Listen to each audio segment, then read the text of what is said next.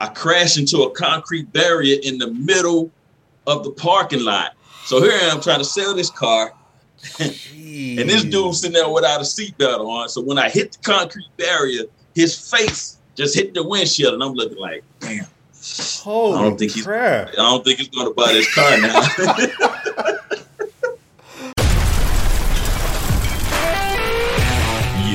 are now listening to the Your First Steps podcast.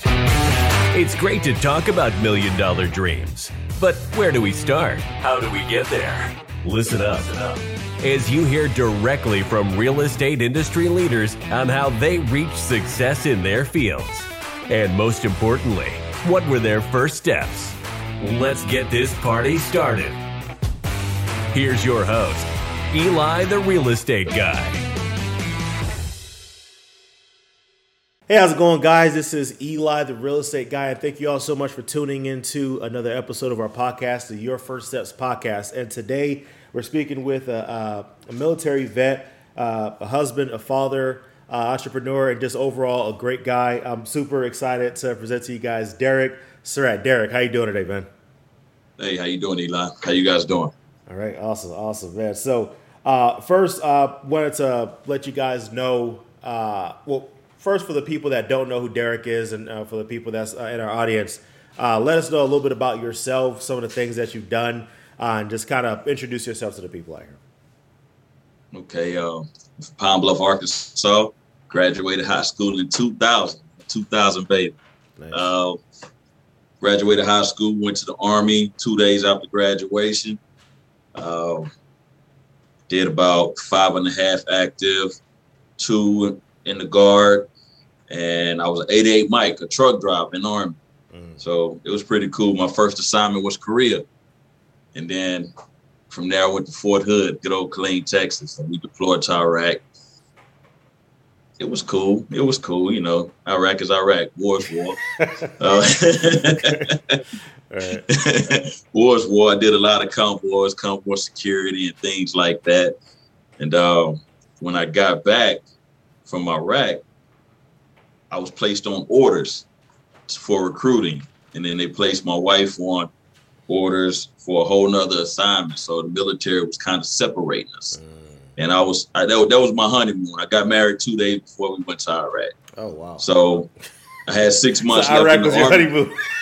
Iraq was my honeymoon, man, and we, we deployed. Got married, we deployed, right. and uh, we got back. Man, I had six months left, and I had to make a decision whether to get out or stay in. If I would have stayed in, my wife and I would have separated. So I got out. I, I, went ahead and got out. Drove to Colorado with my wife, and uh, I started out as a used car salesman for Phil Long Ford. That's a brutal industry, man. I didn't last long. I lasted probably a good month. Gotcha. I was like, I was, I was showing this gentleman how to test drive a, a Mustang that I could barely drive. It was five Mm. speed, Mhm. and I'm like, let's go, let's go, check this out, check this out. And uh, next thing you know, I see his face. I crash into a concrete barrier in the middle of the parking lot. So here I am trying to sell this car, and this dude sitting there without a seatbelt on. So when I hit the concrete barrier, his face just hit the windshield, and I'm looking like, damn. Holy I don't think he's- I don't think he's going to buy this car now. Oh my! So you were driving it. It wasn't him that was I driving. was driving. Holy I was crap. Okay. And I crashed the car. We didn't even make it out the parking lot, man. Needless Wow. to say, I didn't last long in Phil Long Ford. Okay. My goodness. Okay, you started it hot. Okay, gotcha. All right. yeah. Mm-hmm. So uh, from there, I, while I was at Phil Long, I was trying to find my my drive, my goal, my passion. So I was taking that real estate test, man. I took that test about ten times. Uh, it was brutal, man. I went through Jones Real Estate School, and I, I finally passed. And I started selling real estate. You know, it was before the the crash, the real estate market crashed, and I started doing pretty good. Started buying homes and had some friends, some young guys. Man, they owned their own real estate company, Blue Skies Realty. Al Lopez, Will Lopez. Those guys was making money. I'm Mhm. talking about downtown Denver buying condos for the NBA player. They was making money. It was 35, 36 years old. Mm-hmm. So they showed me the game, and just as things started getting good, man, the market crashed. I got a brand new baby, and my wife is ETSing out the army. So I had to make a decision. We had one more uh, military move to where the military would move your furniture from wherever you want to go. And I was like, okay, what am I going to do now? I want to be a police officer now. So I always wanted to be a police officer. I had at that point two years of schooling mm-hmm. for criminal justice. So I applied for the LA County Sheriff. I applied to be a roughneck with the oil field, and I had to make a decision that I want to go to Arkansas, back to Arkansas, or move to LA. Well, the cost of living in LA was ridiculous. Yeah. So we uh yeah. we moved, we moved, we transitioned to Arkansas. I turned down the LA County Sheriff mm. and I became a roughneck uh on for Bronco drilling out in Oklahoma. Gotcha. So my wife lived in Arkansas, moved them back home. I'm getting my disability money from the VA, and I'm a, I'm out there a roughneck slanging these tongues, getting all soaking wet with this mud and oil, and I'm like, man, this this is brutal. I mean, it's good money. You work seven days on, seven days off, but this is brutal. My skin started. It was just brutal. So, long story short, it didn't work out. I was a roughneck for about a good month and a half, two months. so, so I'll tell you what. So, so I know we're getting into the uh, we get into a lot of the stories I wanted to to touch on. Uh, but as far as uh, so, I, uh, kind of going through the the timeline of different jobs that you had, military, uh, and different journeys. So we're gonna get to to all of that. Um, but I know you touched on uh, you know military, uh, married, you have children. and now ultimately, you know, things kind of merge into government contracting that you're doing. So we'll we'll get right. into we'll get into that, but you kind of touched on a lot of those points in, in the and what you're doing. Uh, but we'll go back to the oil. Uh, but let's start off with going back in time to when uh, you're growing up as a child, right? And so, in your your childhood, uh, overall, what was it like being brought up in your household? Uh, what what were your parents like? What was that journey like? And then as you know you get older, then we can kind of jump back into like the the oil and continue on from there. So, what was your childhood like? My childhood was grew up in the '90s, man, in uh, Pine Bluff, Arkansas. If you know anything about Pine Bluff, it's kind of a jungle in Arkansas, you know. So, my mom was a nurse. She was going to school. She was an LPN at the time, and my pops was a mechanic. He was a mechanic, and he also sold vacuums.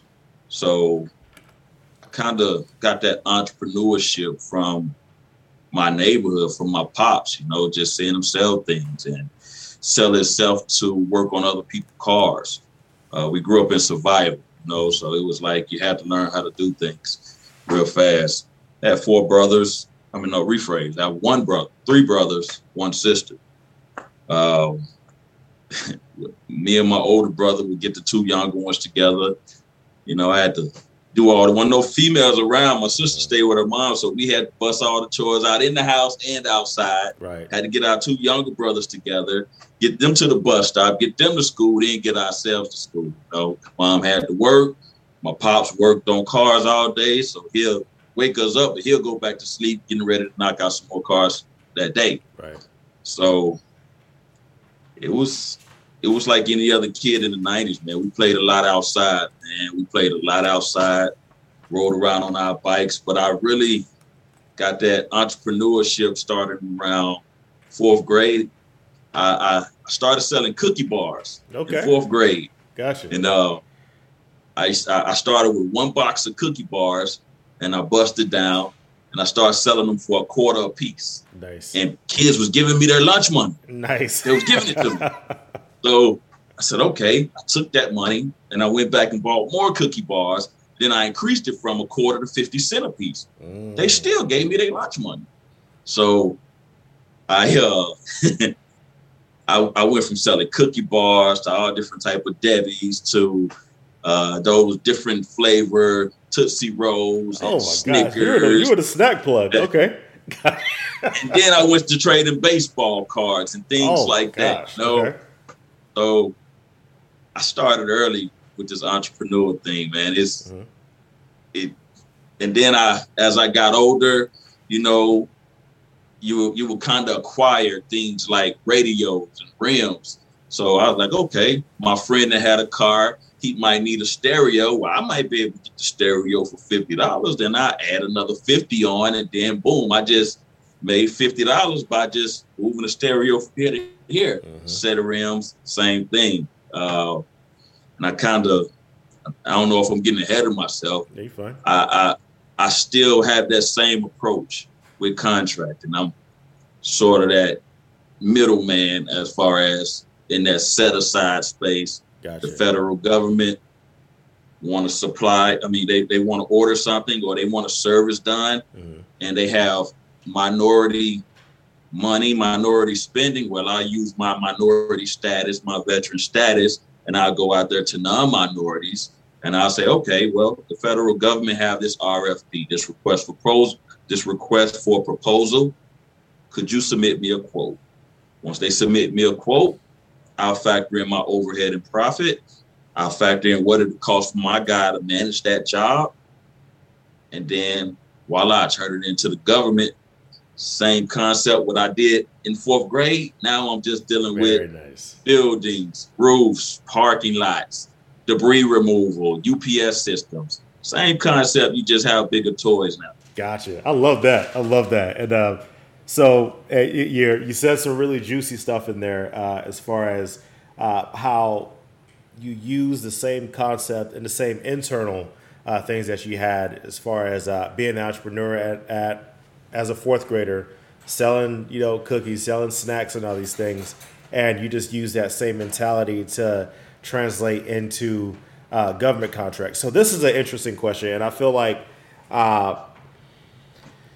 people have different opinions uh, about this. So there's some people who feel that entrepreneurs they're born and they can just be uh, basically refined over time, uh, and some people feel like you can learn entrepreneurship uh, and just kind of go from there. So. Um, so Gary Vee, are you familiar with uh, Gary, Gary Vaynerchuk?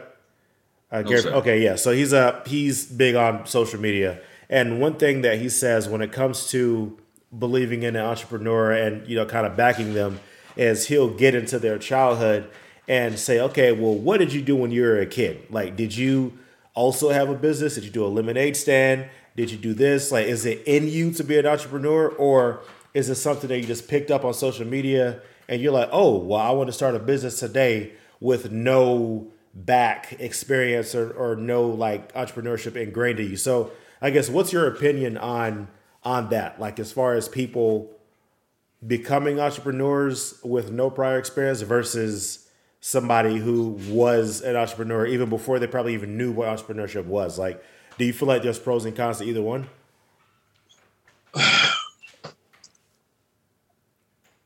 It's a double-edged sword. I, I would say for me, I, I've kind of always been it, but then for others that they weren't entrepreneurs growing up, if they build the confidence and have the fortitude to learn and really want it, they can become. I think confidence is everything. Mm-hmm. You know, just like if you're a doctor, you know, you have to go through an intern pro, pro a resident program, and you have to build upon it to your confident doctor to where you're able to manage your own team. So when you got those guys that's been doing this type of stuff growing up, when when we're adults, we kind of just dive in and go, you know, versus somebody, they didn't have that confidence growing up. But if they're in an environment that's nurturing them and showing them how to do it and help them build that confidence up, then they can they can run with it. So I think that anybody can be an entrepreneur. They just have to believe in themselves and have a vision on where they're trying to go so they can hit that mark. Um, gotcha. I seen I seen people, man, that couldn't sell anything that you know once they got a little bit of help and a little bit of confidence they're making a ton of money gotcha gotcha okay that, that makes it that's, that's definitely a good answer because that, that's something that i definitely thought about because growing up i i was like that that kid to where like in high school is when my i guess entrepreneurship journey started uh, and my first taste of sales was uh, uh, I guess funny enough, it was with candy, but it was a box of candy that was given by my keyboard uh, teacher. And so he was like, "All right, we're gonna raise money for new equipment or whatever. Here's this box of candy. Uh, you know, go you know go for it, sell those, and then at the end of however x amount of weeks, give us your money, and we'll do that." So I remember I got this box of candy, and I remember my sister, uh, she used to do that, you know, back in the day. Uh, and so I'm like, you know what? Let me just go and you know I'll, I'll, see where I'll sell it at. And so in my mind, I'm like, well, I know I got basketball practice afterwards. Um, you know, I can't really give candy to my mom for her to sell at work. So let me just try to sell this at lunch. And so I'll go to the lunchroom and I would hurry up, get my food, you know, eat that up, and then I'll go from table to table and I would open up the box. I'm like, hey, what's going on? I got whatever you need. I got the Snickers, Twix, I got this and that.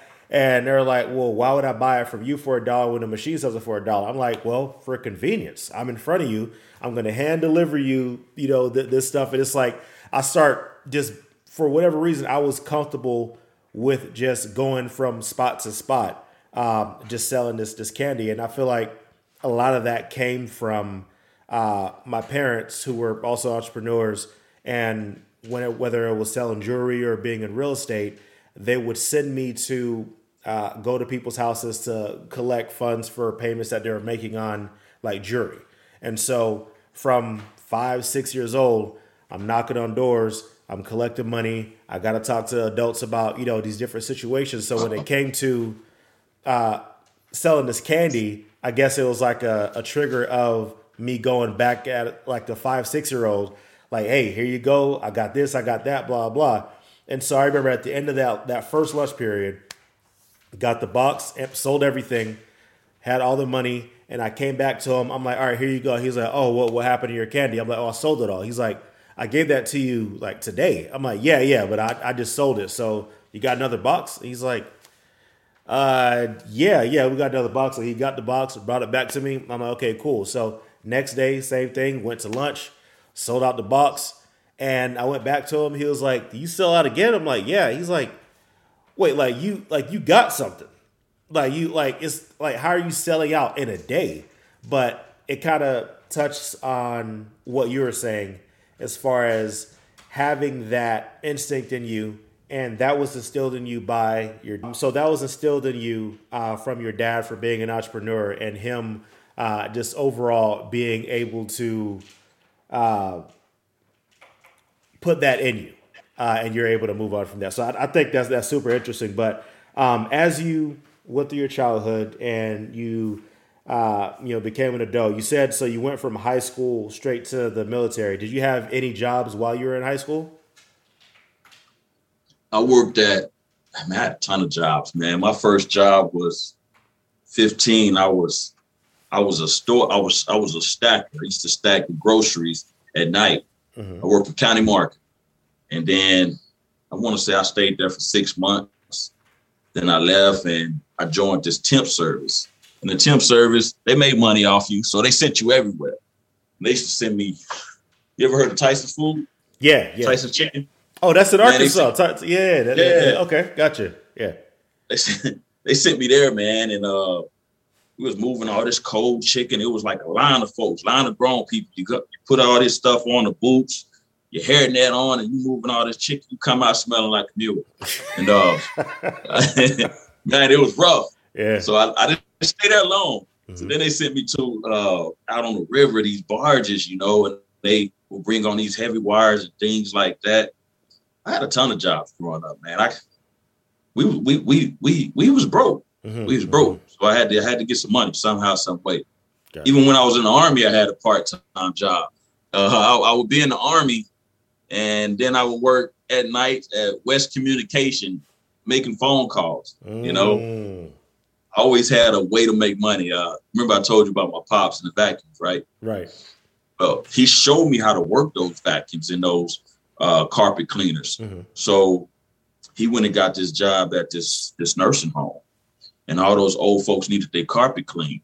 Mm. Man, I used to go in there and make so much money cleaning their carpets. Nice. I, I just always had to have some type of money in my pocket. If it was raking leaves, cutting yards, carpet cleaning, uh, did all that. Gotcha, gotcha. So you always had the drive in you since, since a kid, and it translated into that. So now you get uh, into the military. You already spoke about uh, that progress, uh, and now going into the uh, oil industry, uh, like you were talking about before. So while you were working in the oil field, what attracted you to working in oil, and um, and kind of talk about uh, again what made you get out of that.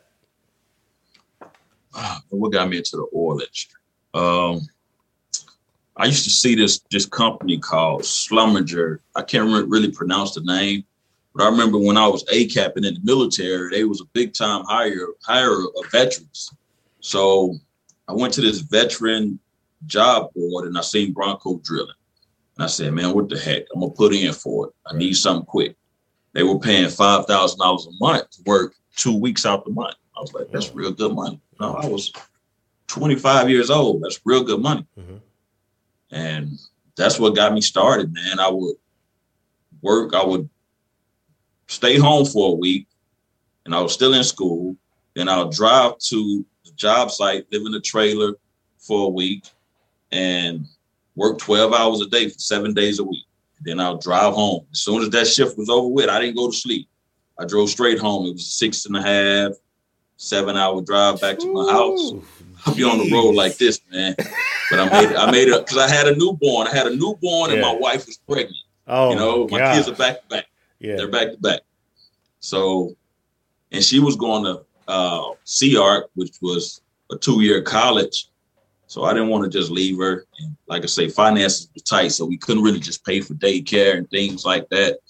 So those were some sleepless nights. Just constantly moving. Boom. Gotcha. Goodness. Okay. So, uh, so when you knew how far the job was, did that uh, change uh, your mind at all, or was it like a hey, like by any means necessary? This is what I got to do in order to. Uh, it, it, pays well and it gives me time off. So, so what, what was your thought process during that? I had to take that job because that was the only thing that would pay me decently. I wanted to be a local police officer, man, but hell, they was only paying twenty eight thousand a year, you know. So coming from being a realtor to making money, that was the only thing that I can get real fast at the time I wanted off and make decent pay. So I had to leave that job. That job was kind of, you know, it wasn't uh it wasn't the type of job that you wanted to be in long term. Right. So I had I had to make a decision. Uh, I made a decision when I left that job to just solely focus on school. Gotcha. And I went I went and joined DeVry. DeVry was my startup, and I, from from there I started transitioning to other colleges until I finally finished my degree. Uh, when I finished my degree, I knew I wanted to get into some type of federal work. I wanted to go and work for the VA as a VA police. Mm-hmm. So I put in a plethora of job applications, man, with federal agencies. So now here I am. Here I'm thinking that okay, when I wanted to apply for a job, federal agencies would tell me you don't have enough education. So I went through the Chapter 35 program with the VA. When I got my degree, now they're saying, okay, now you got your degree, but now you don't have any experience. Mm. So I'm like, well, I was in the military. Right. So I just kept getting knocked off. I, will go to an interview there, I hire somebody that they knew that was already in the system.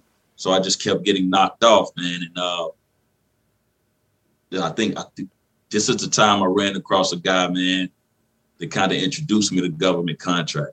Gotcha. So you were introduced to someone who uh, was uh, in government contracting, and he introduced you to the world of government contractors. So, where did you meet this person?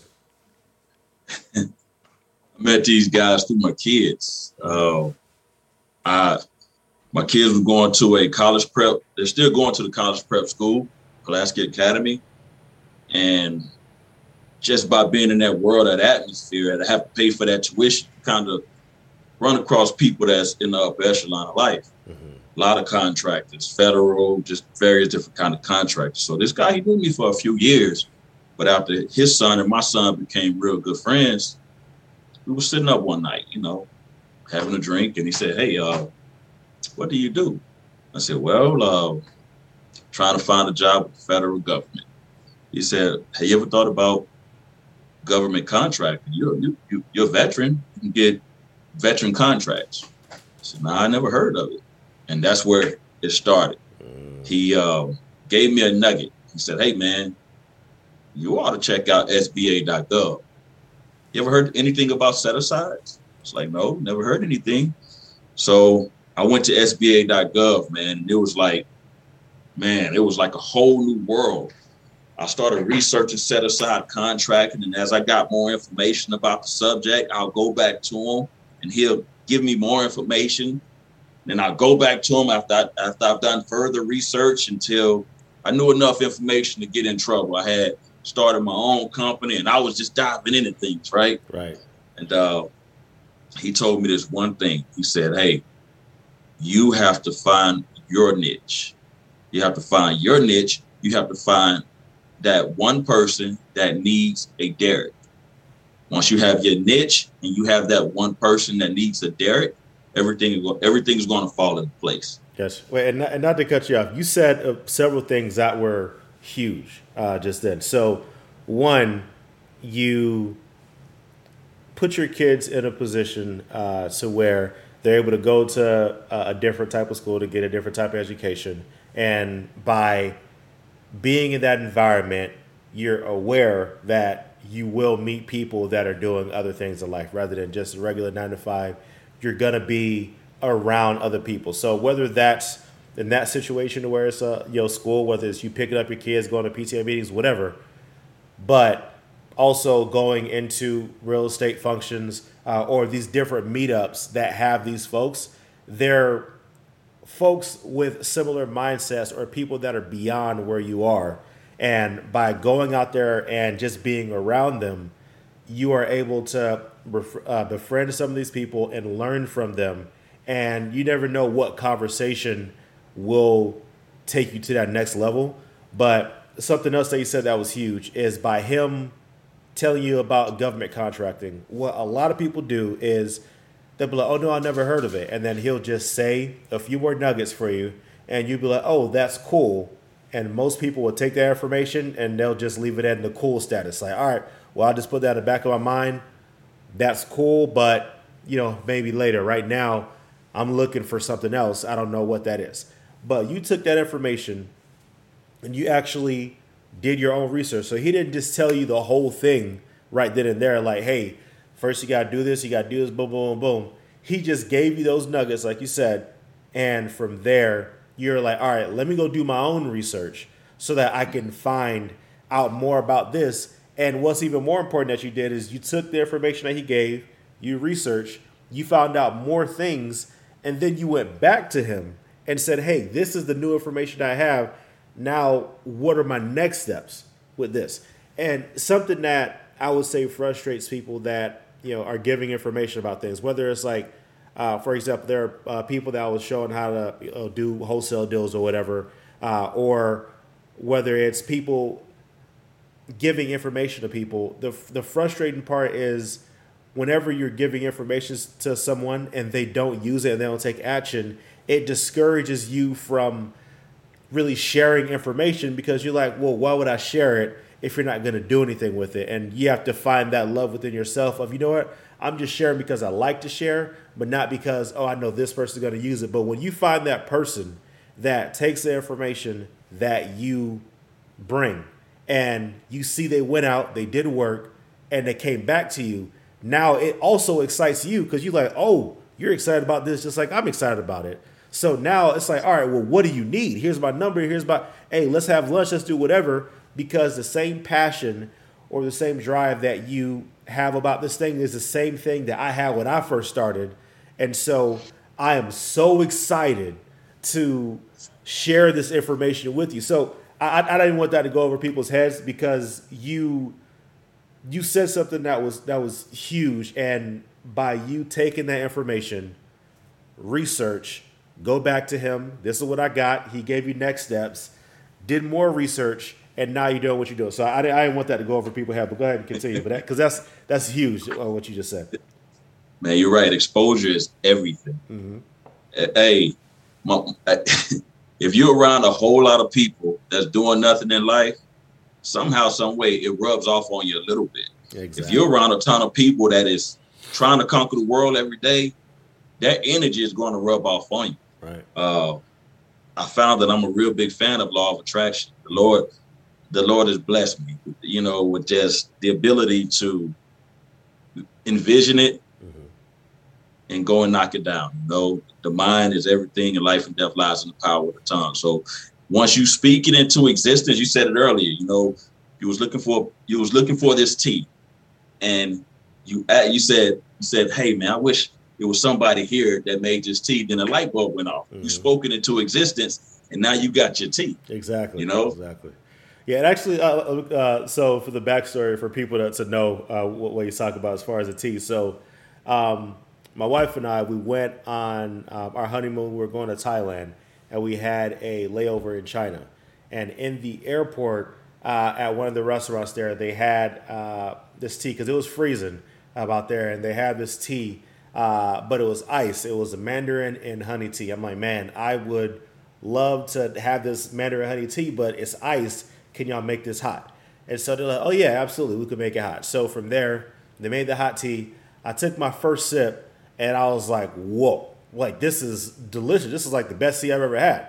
And so from there, I remember I got a second uh, a second cup, I got a third cup, I got a fourth cup, and and I got so much of it because I'm like, man, I don't know when I'm ever gonna be able to have this tea again. So let me just drink as much of it as I can. I'm like, do y'all sell packets of this? It's like, no, there's no packets. We just make it in the back, and I don't even know. I don't even know how they make it. I'm just a server. I just order it, and they bring the cup, and I bring it to you. And I'm like, man. And so I remember taking like a video of me drinking, uh, you know, the, the the the cup. I remember taking a picture of the name, and I'm like, man, one day I need to come back to China to get this tea. Uh, and that was in my mind from 2019.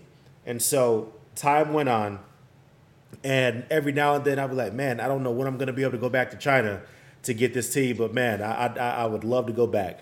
And then it wasn't until uh, I went to Arkansas a couple weeks ago for uh, a wedding.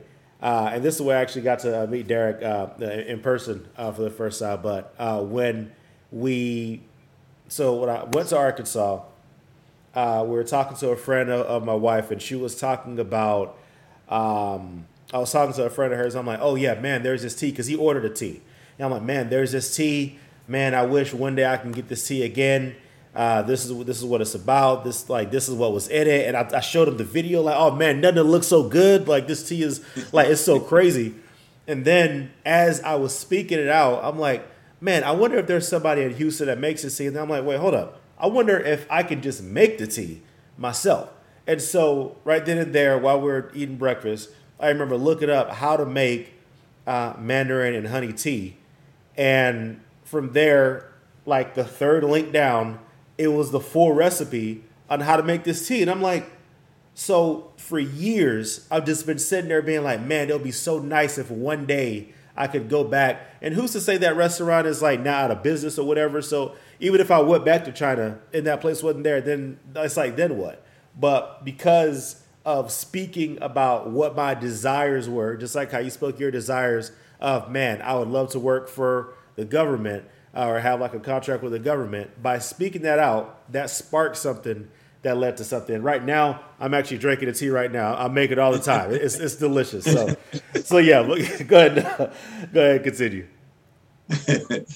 oh, what you want me to hit on next? Oh I'm yeah, I, I, know. I, got, you got my wheels turning yeah, now. Yeah. Uh, so uh, starting back off from the conversation, so you got information from uh, the the person that told you about government contracting. You did got some research, brought it back to him, and then what was your journey after that?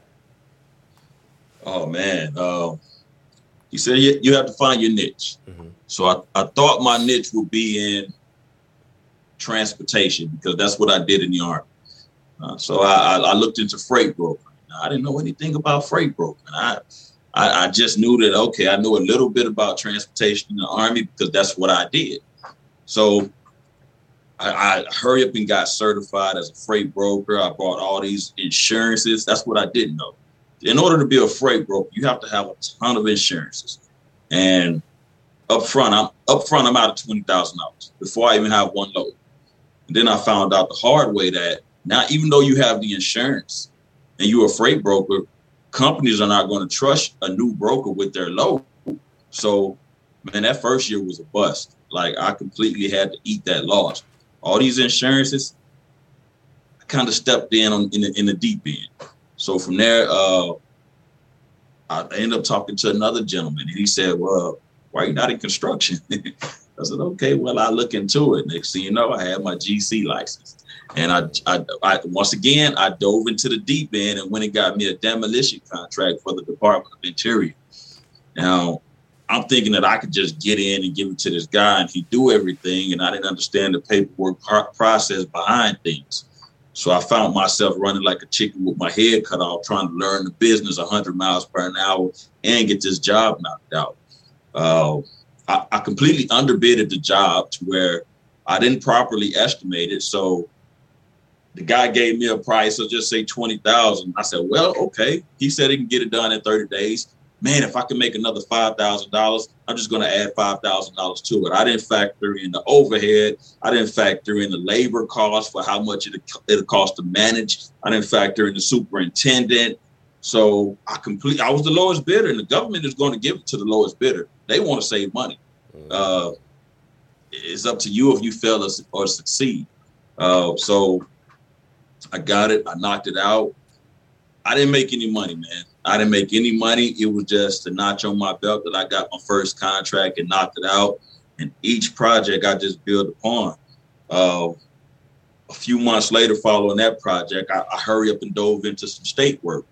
And uh, I went and got a few roofs with this local contract. I figured this guy was, you know, he was doing things up to par and that he was making money. So I, once again, when you get quotes, you want to get two or three, four quotes. Well, I just quoted these these jobs with just one contract. The banking that, man, he's in my environment. He's in this West Little Rock crowd.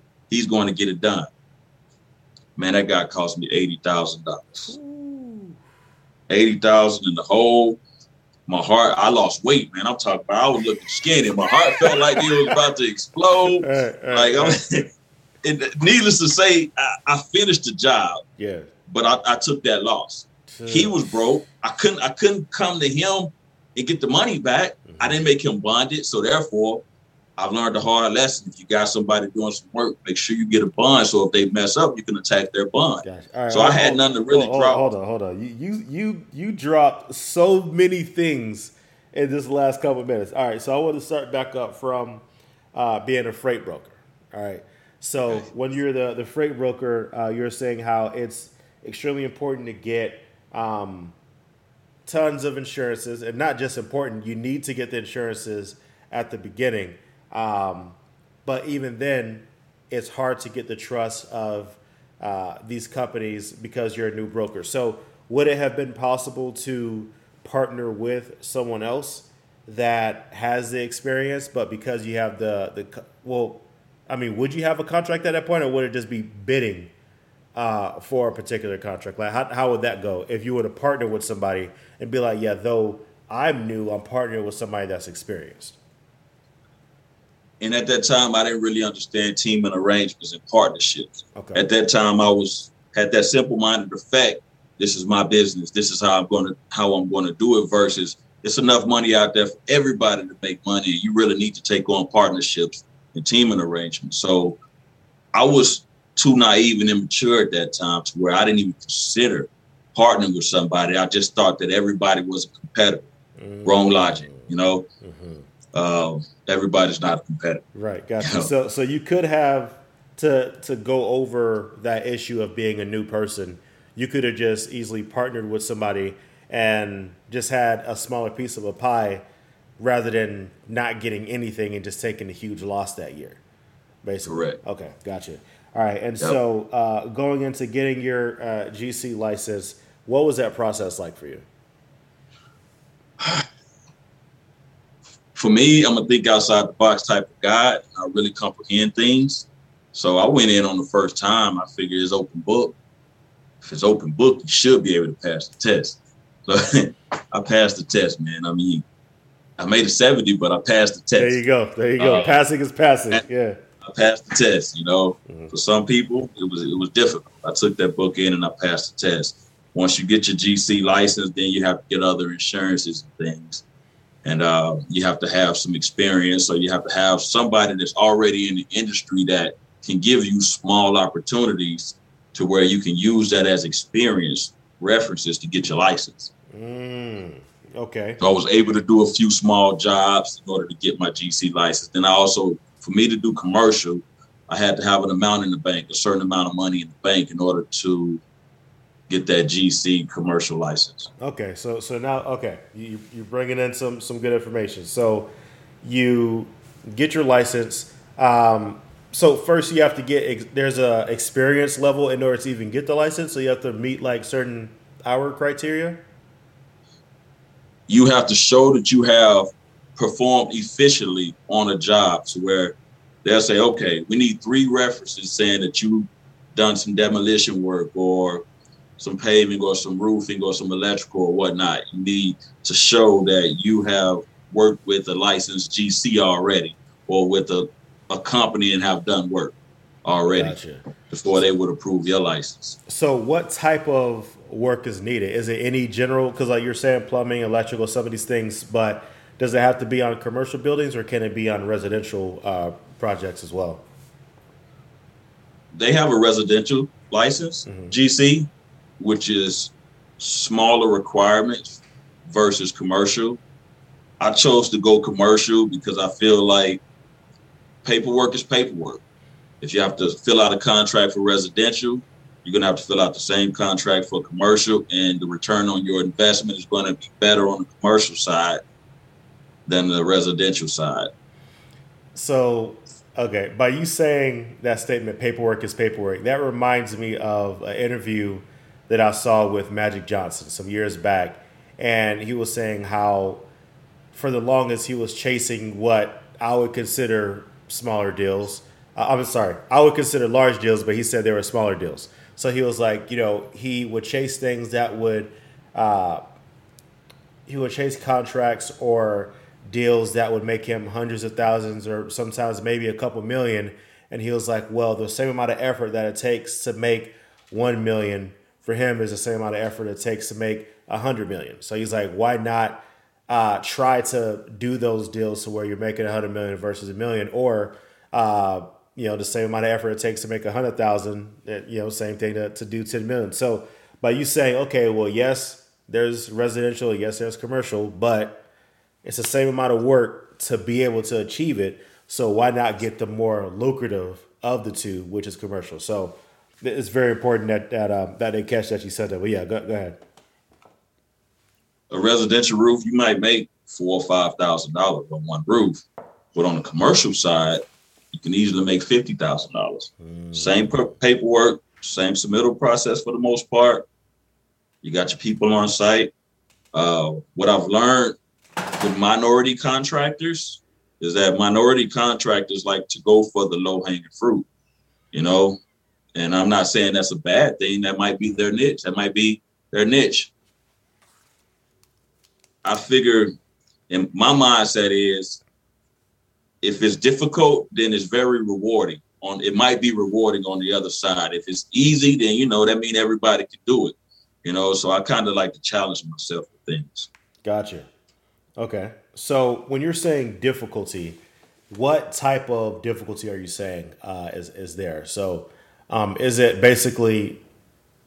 So I guess explain on that because when I think difficult, I'm thinking, is it a complex issue or is it that it's such a large project that logistics become complex? So, so I guess explain a scenario and explain how it would be on the residential side versus what it'll be on like the, the commercial side.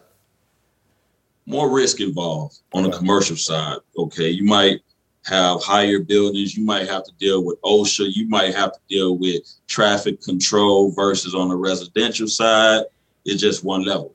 And it might just be a shingle roof or it might just be one driveway. On the commercial side, it it it might be the same thing, but it's a larger, it's more risk. Right. You know, so but it's more rewarding. Gotcha, gotcha. Okay, so those more risks as far as exposure if things go wrong, basically, um, or it's just uh, additional requirements too. Also, additional requirements. Gotcha. Um, and and and I don't really know how OSHA plays a part with uh, residential, but I know in commercial, OSHA OSHA could come down on you pretty heavy. You have a lot of requirements for commercial. Gotcha. Um, Right. but it's, it's, it's, it's more rewarding, man. Like I, to go in and, and, and do a commercial project in the hospital, you have to consider other factors like patients, uh,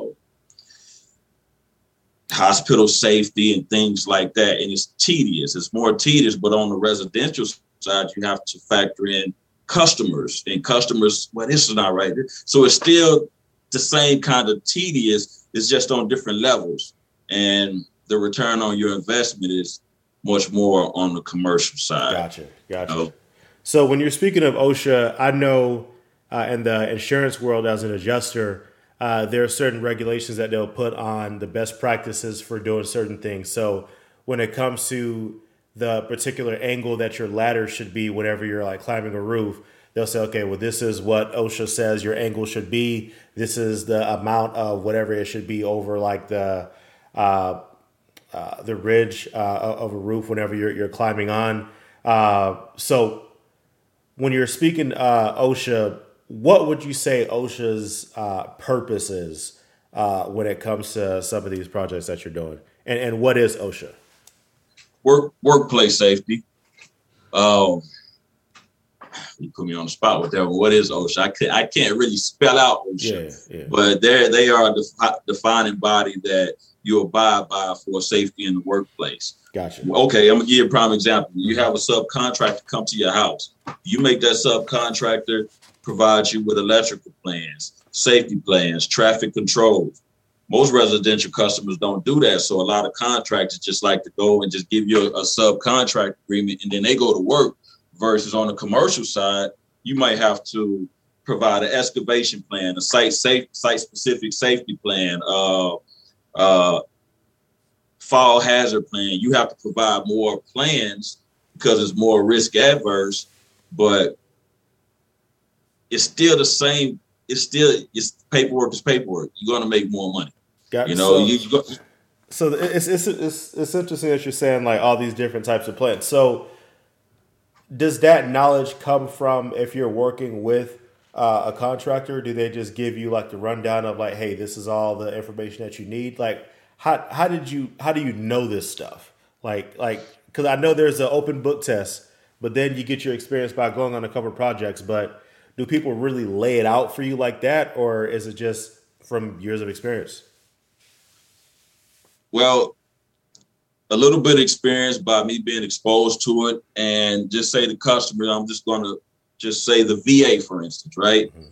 They might put out an RFP, which is a request for a proposal, and in that package, they might say, okay, in order to get this proposal, we want to we want a breakout of your estimate. You have to submit your safety plan. You have to submit your environmental plan. You have to submit your ICRA and all these different plans mm-hmm. in your proposal. So they'll put they'll spell it all out in the RFP, mm-hmm. and then you just pretty much break it all out and submit the proper documentations according to what they spell out in the RFP. Gotcha. So each agency will give you a big book of information and you have to go through and break down. So when I submit my proposal versus somebody else's, they're going to go through their checklist. Okay, he has this plan, this plan, this plan. This company doesn't have it. Okay, we're just going to throw their proposal out because they didn't abide by the RFP. So mm-hmm. sometimes you might find yourself in a situation just by you might be a little bit over budget, but this company might have forgotten to submit a safety plan. So now their proposal got kicked out, and now you find yourself right there. You know, your, your proposal is the only proposal.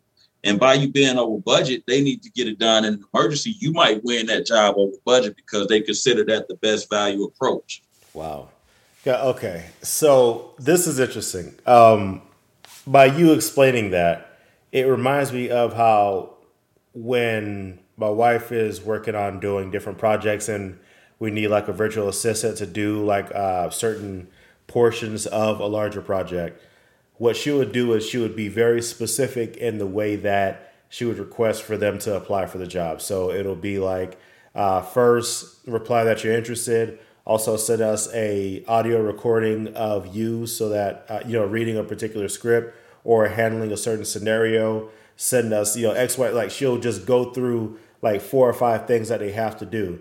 And for whatever reason, there are several people that'll just say yes I'm interested and just send in the audio, but not do everything else. And I'm like, oh, we got 15 applications, and she'll just look through the first one like, uh, they didn't send the audio off like, uh, they didn't do this off. I'm like, wait, whoa, whoa, hold on. Like, maybe they would have been decent. It's like, if they're not detailed enough to go through what the few things that we're asking, then they're gonna mess up the larger project that we have in the back. So beyond uh, that that uh, that thing of oh well they didn't have this let, let's let us call them and let them know they need to bring that well that could translate into how you would do the job of uh, oh, well, we're not going to be there to hold your hand in order to do this project. So if you can't even apply right, you can't do the job right.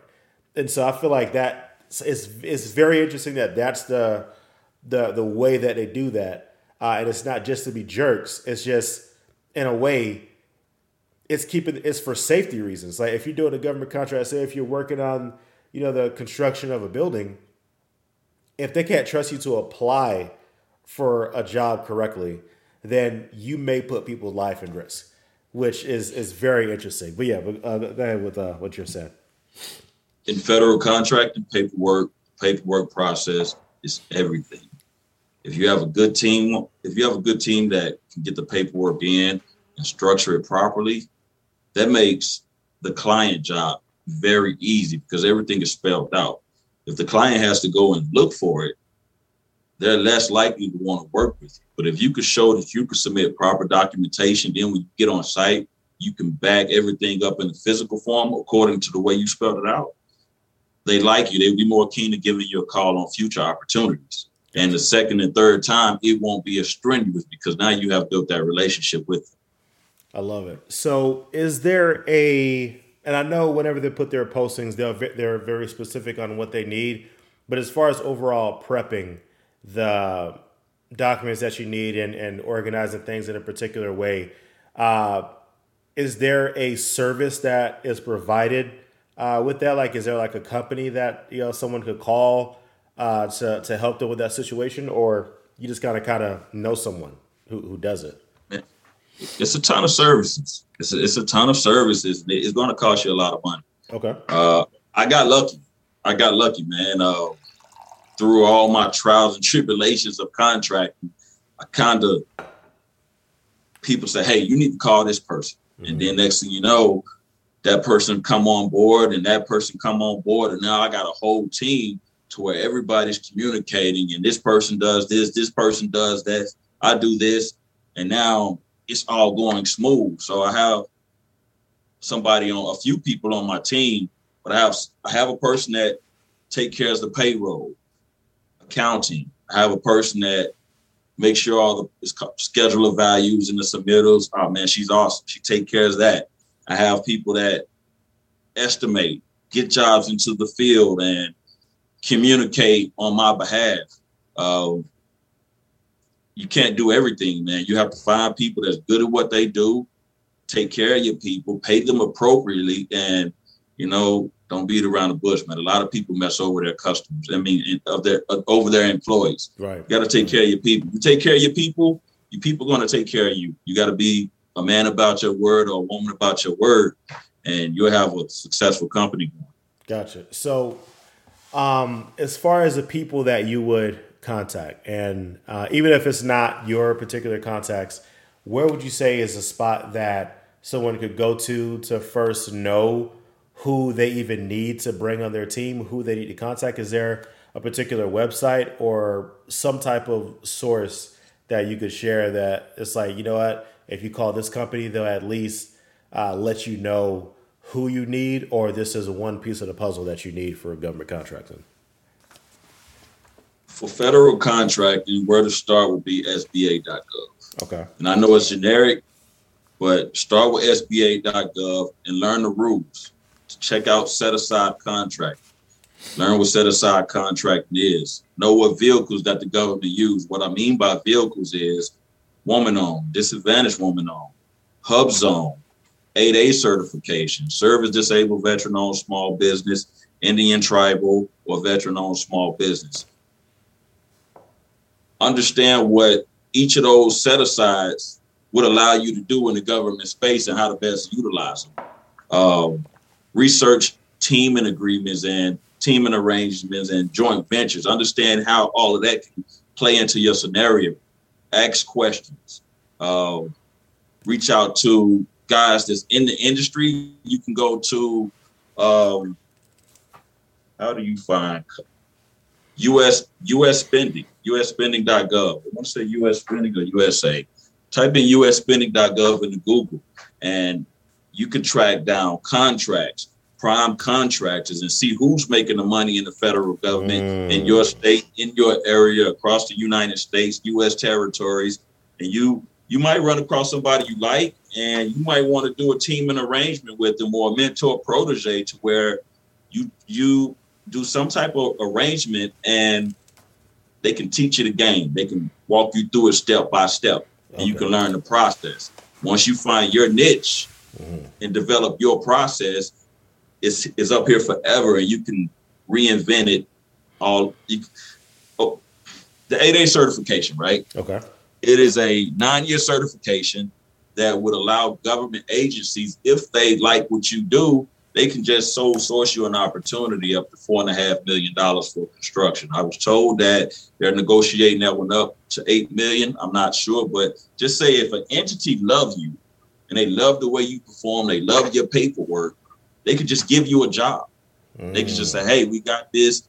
Here you go. Let's negotiate it. But in order to get to that status, you have to be on your computer, responding to market market uh, market surveys surveys, which is uh, sources sought notifications on beta.sam. You have to respond and say, okay, we're interested in this Wait, say, say, that, say that last thing again. You said something beta. Say that again. Beta.sam is where the government. It's a website that the government posts solicitations, which are opportunities, RFPs, and also on that website they you can filter it by special notices, sources sought. Sources soughts are market surveys to where the government say, okay, we have an opportunity coming out and we're looking for minority disadvantaged businesses that can self-perform or that can perform this. And what they mean by that is you don't have to have a company that can go in there and do the whole job. They want to know if you have a mental capability to get this job and manage it. You can hire somebody to do it, but can you manage it? And they're at, they might be asking you for uh, a few past performances, a few jobs that you've already done. Mm-hmm. So you respond to it, you answer the questions you attach your capabilities to it, and you send it in. And you just, I, I wake up every day. When I see something I want, I respond to it. I send it in. Sometimes I get feedback. Sometimes people might say, you know what, I really like your capabilities. Uh, are you available for a company introduction? Mm. Set up a company introduction. My team and I will be on a Zoom call, a conference call, and then we will break down our capabilities and how we could self perform this. We will value engineer this for them say, okay, this is what we bring to the table. If they like it, they might say, you know what? Here, here's the RFP. So when you are saying uh, capabilities, uh, what what do you what do you mean by that?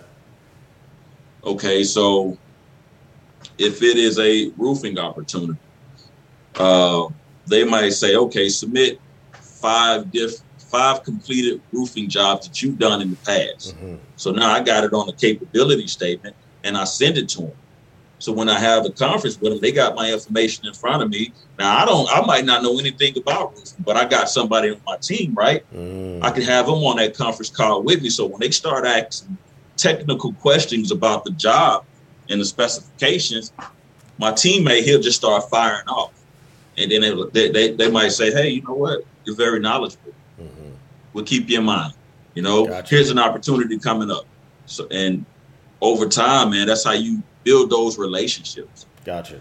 So, and I know you're uh, speaking about, um, you were talking about, uh, you would bring things up like veteran, disabled, minority, woman, you know all these things. Why is that important when it comes to government contracting, and, and what benefits are there to to be these different things? The reason that's important because I'm just going to be honest. In the minority space, you know, we didn't grow up in certain industries, construction, owning companies, and things like that. So those set asides give you the opportunity to compete with companies that's been in it for a while, that that's making money in it. It, it allows you the set aside space to play in heavy civil, paving parking lots, building commercial buildings for the government. So you can utilize that set aside, partner up with a company that's been doing it forever, for 50 years. Then you can learn the process. Or just say you went to college and that's your niche. You learn how to do heavy civil, but you can't really just break into doing work for the city of Arkansas or in your area. But so you need these different set asides to make you more marketable because the federal government they get points. They get mm. points for each job they give to a minority contractor, uh, woman-owned, veteran, service disabled veteran. They get points for that. So they have they they try their best to meet their goals, but if they can't meet it, then they'll give it to a, another company.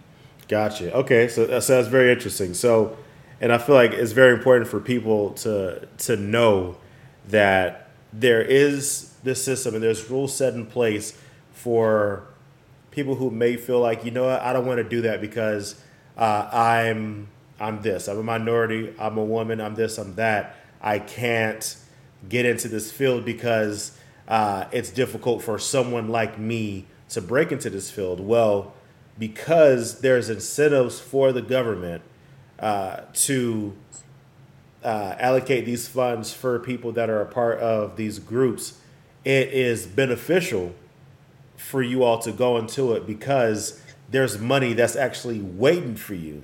And all you got to do is know how to properly fill out the paperwork and put yourself in position to be able to really do these government. Like, like is that what you would say is pretty much the deal? Right, that's the deal. It's there is there and it could be given to you, but I'm gonna tell you, it's a ton of minority contractors out there that's not working. They can't get work because a lot of minority contractors feel like once I get these certifications, they're supposed to give it to me. Mm. You still have to get out there and shake the tree. You still have to get out there and build that, you know, brand. You still have to get out there and speak to people, let them know that you're out there. You know, even though you have the certifications, they're not just going to give it to you because you still have to make yourself known. You still got to put in a little bit of work. But once you put in that work and people get to know you, it, it start it start coming in and it, it comes in fast. So, how would you recommend that you market yourself?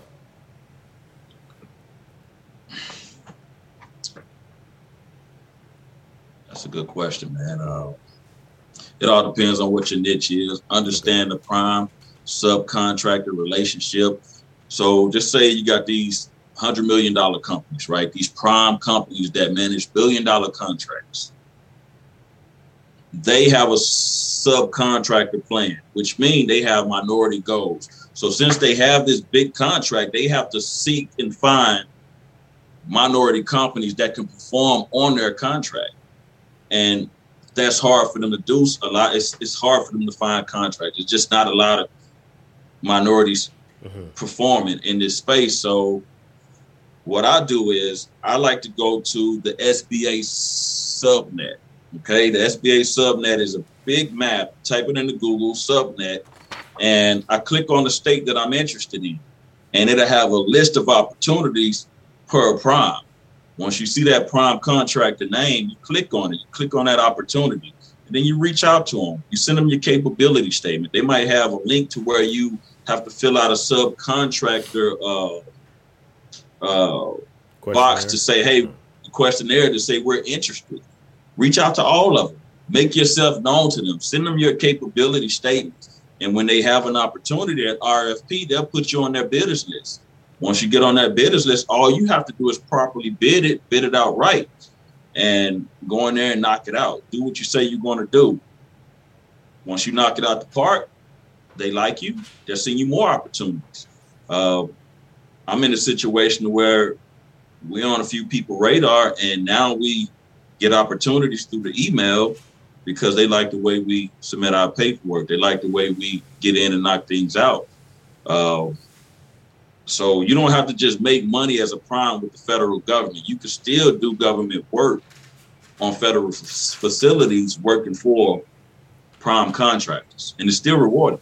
Gotcha. Utilizing your certifications. Got, so that that is that is huge. So you're saying that, uh, like you said, for working with subcontractors, you can go in and because of your certifications, you can bring opportunities uh, to people with experience because of your certifications. Correct. Gotcha. You could, or they may have the opportunities with a requirement saying, I need you to go out there and for 50% of your contracts, I want you to go out there and hire service disabled veterans or woman owned business or HUBZone businesses, minority businesses. So they would have to actually go out there and try to find those companies and see if they're going to bid on it. And if they can't find those companies, they have to write a justification letter saying, okay, we did our market research to try to find a subcontract in that industry and we couldn't find them. So we're going to go ahead and put somebody else in that spot. Gotcha. Okay. Gotcha. So, and you would find those opportunities, uh, you would say on SBA Subnet. It- It's, that's the list of opportunity, like the, the website you would go to for those opportunities. Uh, is that what you're what you're saying? So, is that like for like nationwide, or is it a, a local website, or, or, or what is that? It's, it's it's nationwide. It's a it's an SBA platform. Uh, you can also find those opportunities. Get in contact with your local PTAC, your local PTAC office. What, what is that? PTAC. Okay. It is a, a procurement assistance uh, program that each state have. PTAC. Uh, I know in Arkansas it's APTAC or something like that. And what they do, they they, they give free courses, free classes. Uh, They they they show you how to create a capability statement. They show you how to create a resume. They will help you with a business plan. All this is free information. Uh, they kind of guide you through the process uh, to help you get what you where you need to go. It's tedious, but Mhm. some for some, I took I went through it. See, now that that's huge. So this this is the type of stuff I'm talking about. This is why, and I, I appreciate you coming on, just really sharing this information. So these are the type of websites, these are the type of programs that uh, you have to really either it's behind like a huge paywall to where they're like, oh, I'll give you more information, but you pay me nine hundred ninety-seven dollars in this book, and in the book it leads to a seminar, and the seminar leads to a mentorship, and the mentorship leads to it's like, bro, I spent like thirty thousand dollars, and I still didn't get a contract yet. You know what I'm saying? So by you going in and just uh, one sharing the overview of what things could be, and also sharing the resources of for more information, SBA.gov, SBA Subnet, uh, find the PTAC office, and learning that they can actually give you those courses and really guide you through what the process should be. That is huge.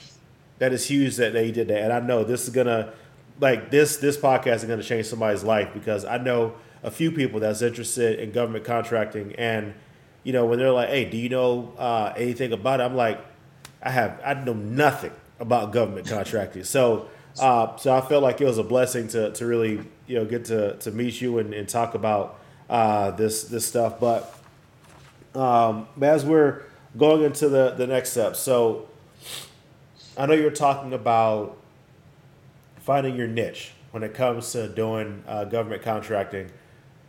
How would you advise somebody to find their niche when it comes to this? Because, uh, like what we, what we spoke about before, government contracting is is everything, right? Like they, they could need anything. It doesn't matter. It could be a contract for like toilet paper or something that I heard. I remember we're having that conversation when we're at the wedding, and you're saying how the government, for the most part, they try not to just go to a store and pick up something. A lot of times when they need something done, it's something that's in large amounts, and there's a level of importance to be able to have government contracts because they whatever they need, they need it in large amounts. Is sometimes big or small or whatever it is, but it's more efficient for them to just put up a contract, get bids, and be able to get it done that way. Uh, and so by knowing uh, that that structure, I guess. Well, let me ask, um,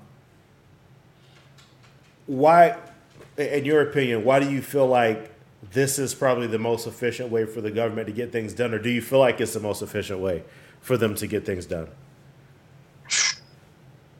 This is how, this is what I was told. Mm-hmm. You and I, we can go to Walmart, Target, right, and we need things. Well, the federal government they rely on small businesses to be their Walmart, Target, to supply them with things, and just businesses overall. You know, they they have purchase card holders where they can go to get this. They have things called a GSA schedule. They can purchase things through Grainger and all these other vendors that can just drop ship things. But for the most part, they try to reinvest in the small businesses. Gotcha. Uh, um, the niche aspect of it, man. Uh, you might have a relationship with a manufacturer company that sell toilet supplies, and you can resell it. That's that might be a niche. My relationships might lead me down a road of heavy civil because that's what I'm connected to.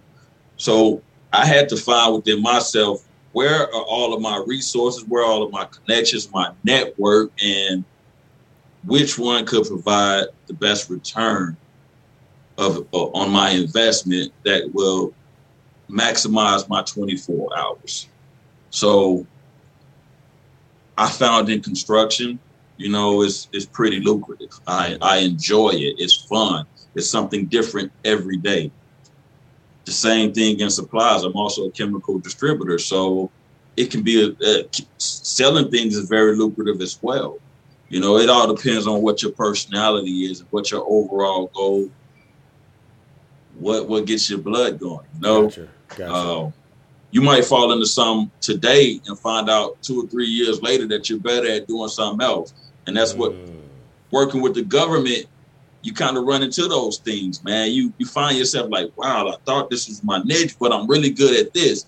You might not even know what your niche is to three years from now. You might just be just just waiting to get connected with that right person. Gotcha. So, gotcha. yeah, it makes sense. It definitely makes sense. Uh, so, it, uh-huh. to hit on that, construction allows me just say my NAICS code. Are you familiar with NAICS codes? Uh, code. Go ahead and talk to me about that. Yeah, I, like you, you're. I was loving when you were talking about this at the West. So go ahead and talk about the uh, the NAICS codes. NAICS codes, like I, I, I chose NAICS uh, construction, general construction NAICS codes because it allows you to gross $39.5 million a year and still be considered a small business, i.e., versus if you have an accounting NAICS code, uh, it might allow you to gross 22 million and still be considered a small business. You want to kind of go for that small business NAICS code that will, will allow you to gross the most because you might max out. You might find yourself good at what you do, and max out at that 39 million. So if you have a an accounting or a roofing code, roofing allows allows you to grow 16 million and be considered small business. So if you grow 20 million in roofing uh, in roof roofing over a certain amount of time, you can easily graduate out of small business. Does it make sense? Mm, right. So explain uh, NAICS code. Is that N I X?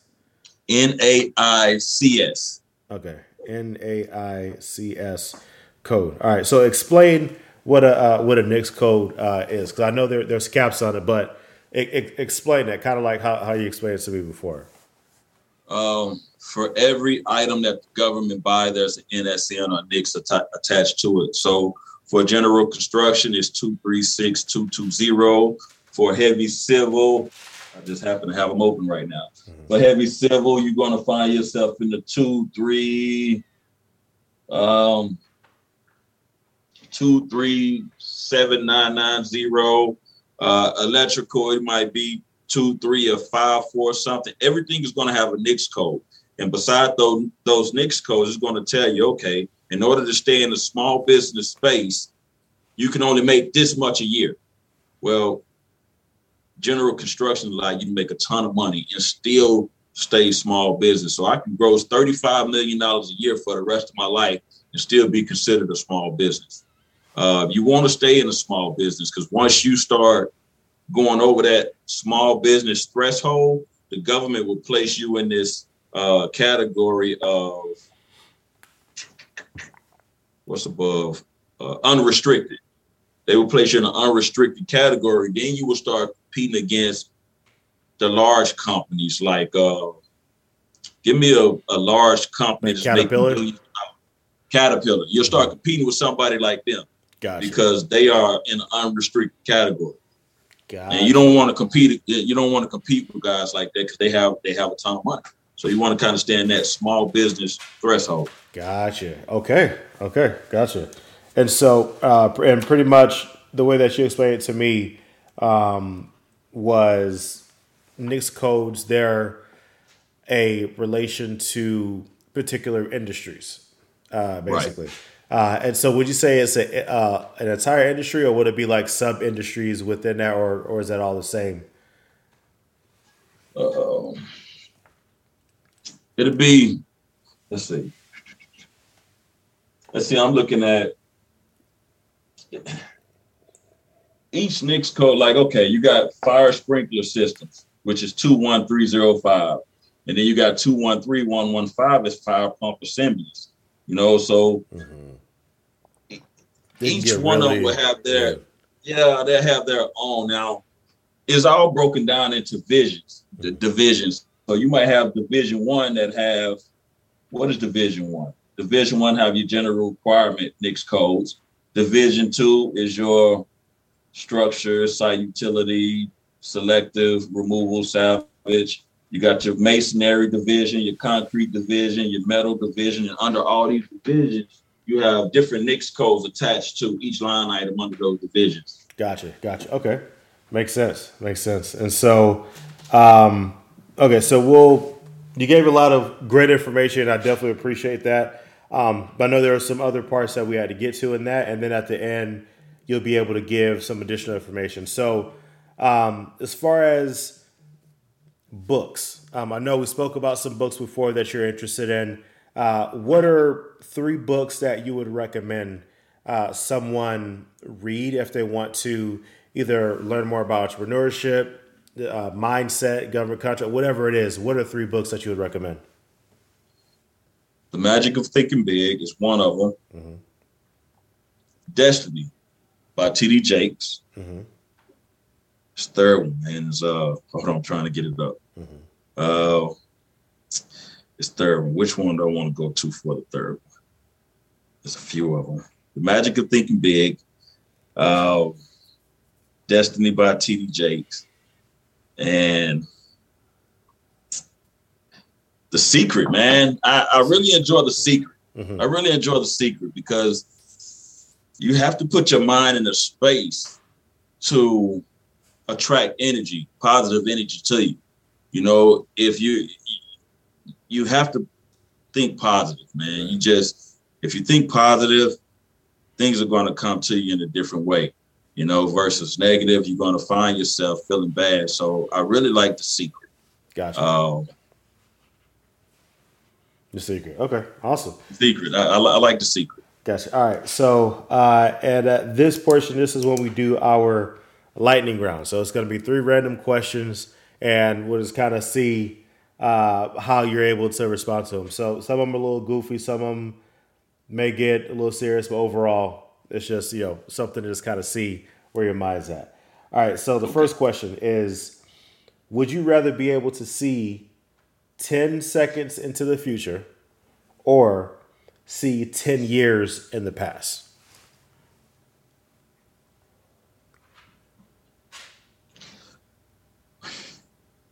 I like the past better.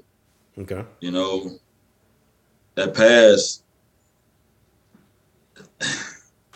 the past, you learn a lot from your past. You know, your your past kind of guides you on where you're going. You know, I, I believe that you can create your own future with a proper vision. So the 10 seconds into the future really doesn't to me mm-hmm. because I'm I'm already seeing where I'm trying to go 10 years from now. Mm-hmm. So 10 seconds in the future wouldn't really add any value to what I'm actually trying to do. You know, if anything, it'll make me more like ah. more. gotcha, gotcha. Okay, that's a good answer. All right, so next one. Uh, would you rather never sneeze again or never sleep again? So the sleep portion, I, I want you to make sure you understand this part. You'll never sleep again because you'll never be tired.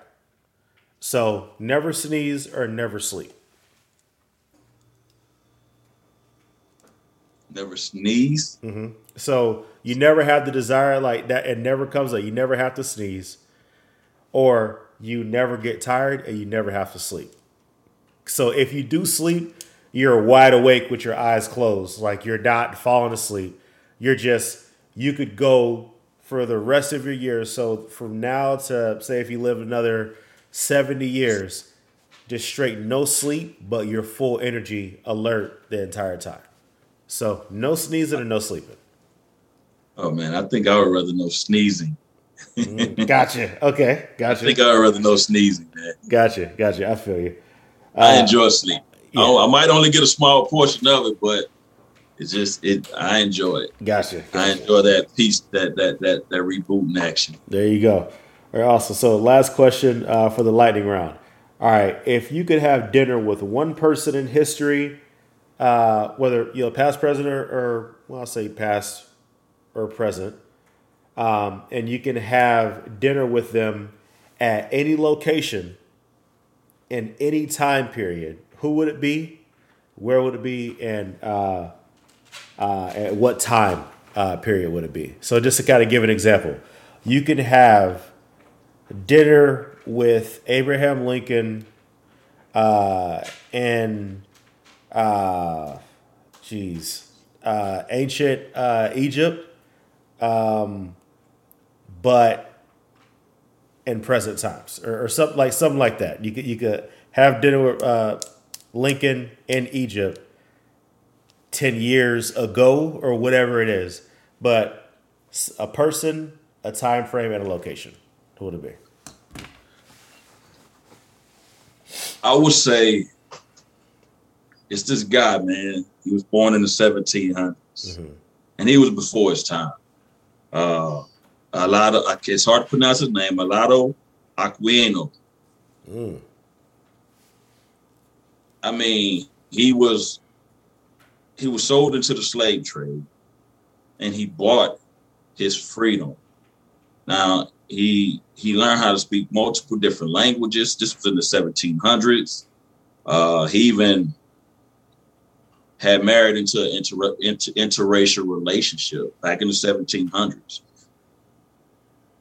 At 23 years old, I want to say he bought his own freedom. So in order to do all of that in that time, and just to listen to the way he crafts his words on paper, I'm a, I'm a real student of the mind. If, if I can sit back and have a conversation, and I just like his mind is like a Frederick Douglass. Mm. I would enjoy having an intellectual conversation with him because I, I really believe he was before his time. His his intellect was awesome. You know, I can't even speak two languages. Right, right. And I, I, I haven't even scratched the surface of my life, and I'm 40 years old, and he accomplished a ton of things by the age of 23. Uh, in the 1700s. Right, right. With all of that going on. So I, I, I really would like to just. That's, that's very interesting. Okay. Uh, and what time frame would you want it to be in? It can be in this time frame. In this time. Okay. Oh. So I mean, because I, I, I, enjoy Starbucks.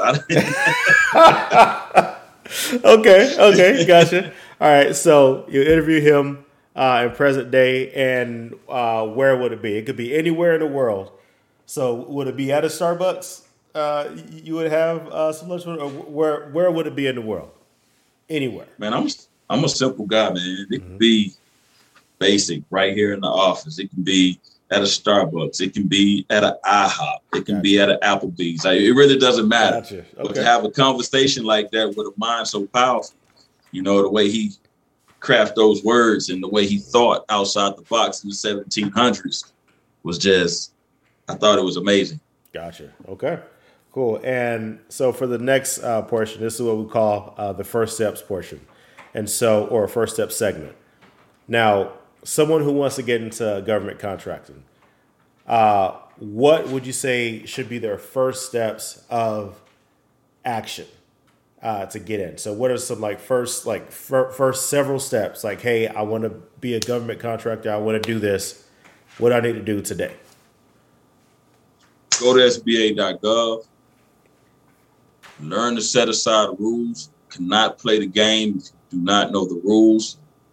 Figure out which set aside applies to you, and then take the proper steps. You need to get familiar with beta.sam, understand what a cage code is, what a Dodge number is. They actually have a new number out. Uh, one call one that says a UI number. Mm. Understand what those are.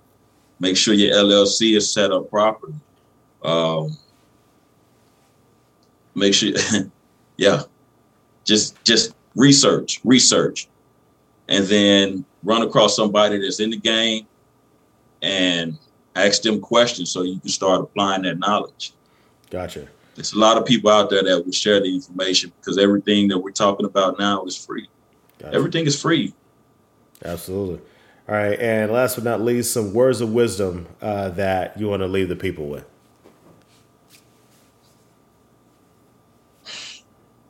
envision where you want to go. Envision where you want to go. Wake up every day with that in mind and put in the work to get there. It's not going to be an easy process. It will be tedious, but you'll be looking back five years from now and saying, wow, I can't believe how far I came. I've only been in business five years. Gotcha. I've came pretty far for my from where I came from. Absolutely. So a vision where you want to go, and from there just pretty much acting on on that vision right. from there. I love it man. But hey well, Derrick thank you so much man. I, I know I, I, held you a little longer than uh, anticipated but I, got excited. You start talking government contracts. I'm like man, i cannot wait for you know th- this conversation to happen. But thank you so much and i, I appreciate you coming on man. Hey thanks for having me eli. Right. have a great day. Call me if you need anything. All right no doubt no doubt. Thank you for listening to the Your First Steps podcast. Let us know what you thought about this episode by leaving a review. And don't forget to subscribe.